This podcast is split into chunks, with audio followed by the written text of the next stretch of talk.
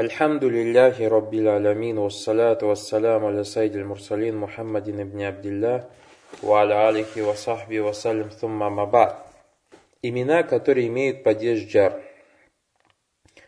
На прошлых уроках мы говорили об именах, которые имеют падеж рав, об именах, которые имеют падеж насб, и сегодня, за дозволение Аллаха Субтитры мы будем говорить об именах, которые имеют падеж джар, или же, как их называют, маджрурат – Имя будет иметь падеж джар, если перед ним, перед этим именем, стоит частица джар, то есть частица, которая ставит имя в падеж джар, или если это имя будет мудафун иляй. Мы уже об этом, альхамдулля, на прошлых уроках подробно много говорили. Давай начнем с мудафун иляй. Что такое мудафун иляй, или, как мы говорили, изофетное сочетание – Мудафун иляй.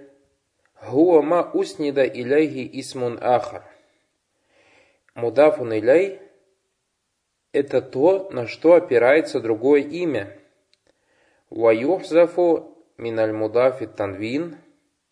И у мудафа, то есть вот этого изофетного сочетания, первое слово убирается у него танвин.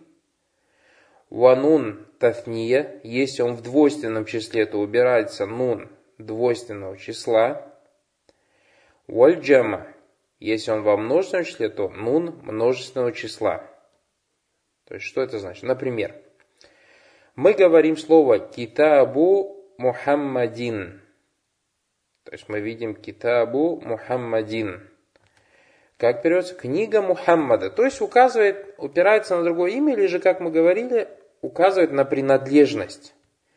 И вот смотри, слово китабу без алифлям же стоит. То есть, по идее, должен быть танвин, но у него танвина нету. Просто китабу Мухаммадин. Если, допустим, ты его поставишь э, в положение нас, скажешь раайту китаба Мухаммадин.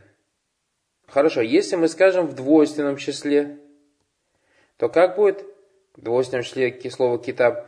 Китаба китабани, правильно же китабани слово? А если мы скажем в заветном сочетании, то будет китаба Мухаммадин. Китаба Мухаммадин. Если мы во множественном числе будем использовать, допустим, слово взять мусульмане Индии, муслиму хинд, то есть не говоришь ты муслиму на хинд, а говоришь муслиму хинд. Понятно, да? Значит, мы говорим, у мудафа убирается танвин. Если он в двойственном числе убирается нун. Если он в множественном числе убирается последняя нун тоже. Ваякуну алидафа бимана ман ауфи валям. Вот. Само изофетное сочетание имеет смысл либо частицы мин, либо частицы фи, либо частицы лям, которые указывают на принадлежность. Например, ты говоришь, ухиббу киям лейль. Я люблю ночное стояние. Ухиббу киям лейль, то есть на самом деле кияму лейль как звучит? Кияму фи лейль. То есть стояние в ночи. Но можно вот эту фи убрать и вместо нее сказать как? Киям аль Или говоришь, хаза хатимуль фидда. Хаза хатиму фидда это серебряное кольцо. На самом деле, то есть оно звучало как должно быть? На самом деле, как оно должно быть? Аза хатиму мин фидда. Аза хатиму мин фидда. Это кольцо из серебра. Но можно эту мин убрать и сказать хатиму фидда. Последнее. Хаза китабу Мухаммадин. На самом деле оно должно выглядеть как Хаза китабу ли Мухаммад. Эта книга принадлежит Мухаммаду. Но можно эту ляму убрать и сказать Хаза китабу Мухаммадин. Понятно, да, что такое изофетное сочетание? Значит, изофетное сочетание или мудафун иляй, во-первых, нас стоит в падеже всегда джар. То есть вот второе слово в изофетном сочетании всегда стоит в падеже джар. И говорили, что мудафун иляй, то есть который стоит в падеже джар, это то, что опирается на другое имя.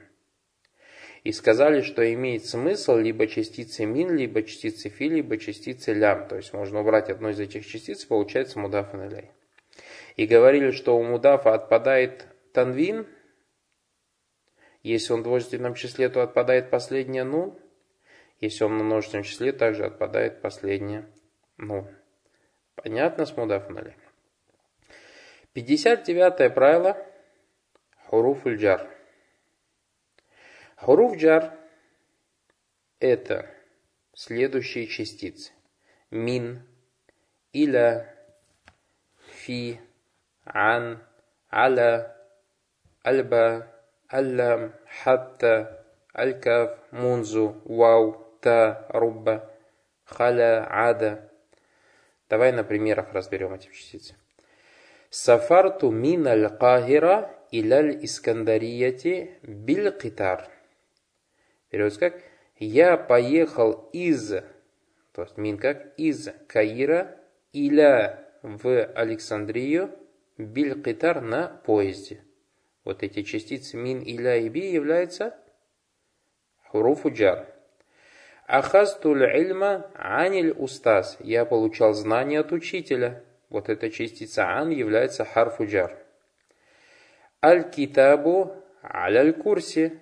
Книга на стуле. Вот это вот на является харфуджар.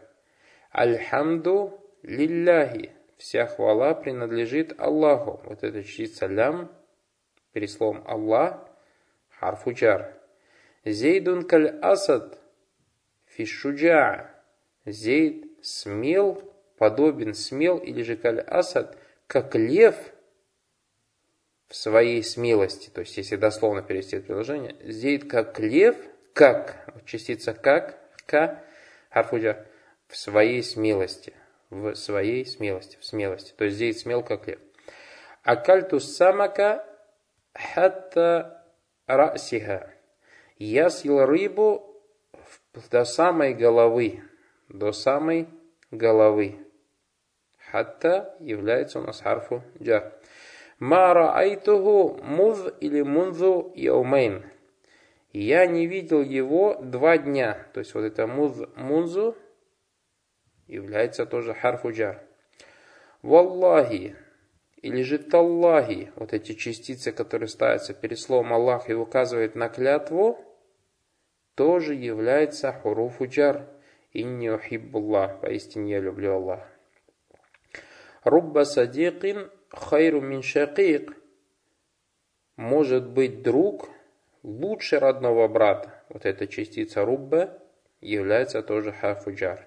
Точно, так же, точно так же, как частица мин является харфуджар.